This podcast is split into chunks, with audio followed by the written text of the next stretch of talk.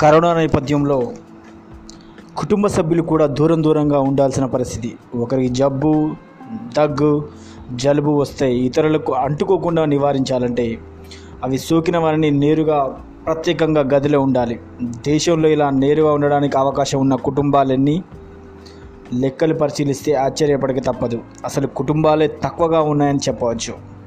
రెండు వేల పదకొండు జనాభా లెక్కల ప్రకారం అప్పటి దేశంలో ఉన్న మొత్తం twenty four point sixty seven కోట్ల కుటుంబాల్లో ఫార్టీ పాయింట్ నైంటీ ఎయిట్ శాతానికి అసలు ఇంట్లో రెండో గది ఉన్న ఉన్నా లేనా లేదా అని తేలింది. ఆనాటికి ఉమ్మడి ఆంధ్రప్రదేశ్ ఉన్నందున దాని ప్రకారమే లెక్కలు సేకరించారు. ఉమ్మడి ఏపీలో మొత్తం టూ పాయింట్ వన్ జీరో కోట్ల కుటుంబాలకు గాను forty four point two zero శాతం ఇళ్ళలో రెండో గది లేదు. ఇలాంటి కుటుంబాలకు రక్షణ కల్పించడం ఎలా? అని ప్రభుత్వం చర్చ జరపాల్సిన అవసరం ఎంతో వచ్చింది.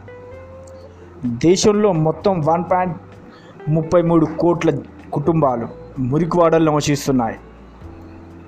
దేశంలో మొత్తం వన్ పాయింట్ డబల్ త్రీ కోట్ల కుటుంబాలు మురికివాడల్లో నివసిస్తున్నాయి.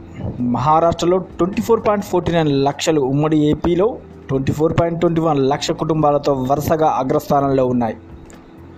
కుటుంబాల్లో forty six point three five శాతం మందికి ఒకే గదిలో ఉంటున్నారు. దేశ ప్రజలు నివసించే మొత్తం twenty one point six one కోట్ల ఇళ్ళలో నుంచి సదుపాయాలు సదుపాయాలతో ఉన్నాయి.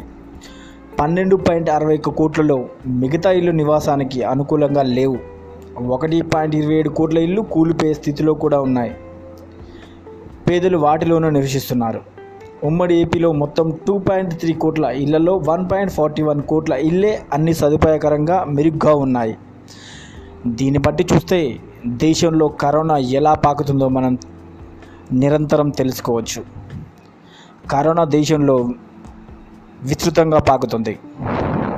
దాన్ని నివారించే మార్గం ఇప్పటికీ కేంద్ర ప్రభుత్వాలు కానీ రాష్ట్ర ప్రభుత్వాలు ప్రభుత్వాలు కానీ ఇంకా సరైన విధంగా చర్యలు చేపట్టలేదని చెప్పవచ్చు.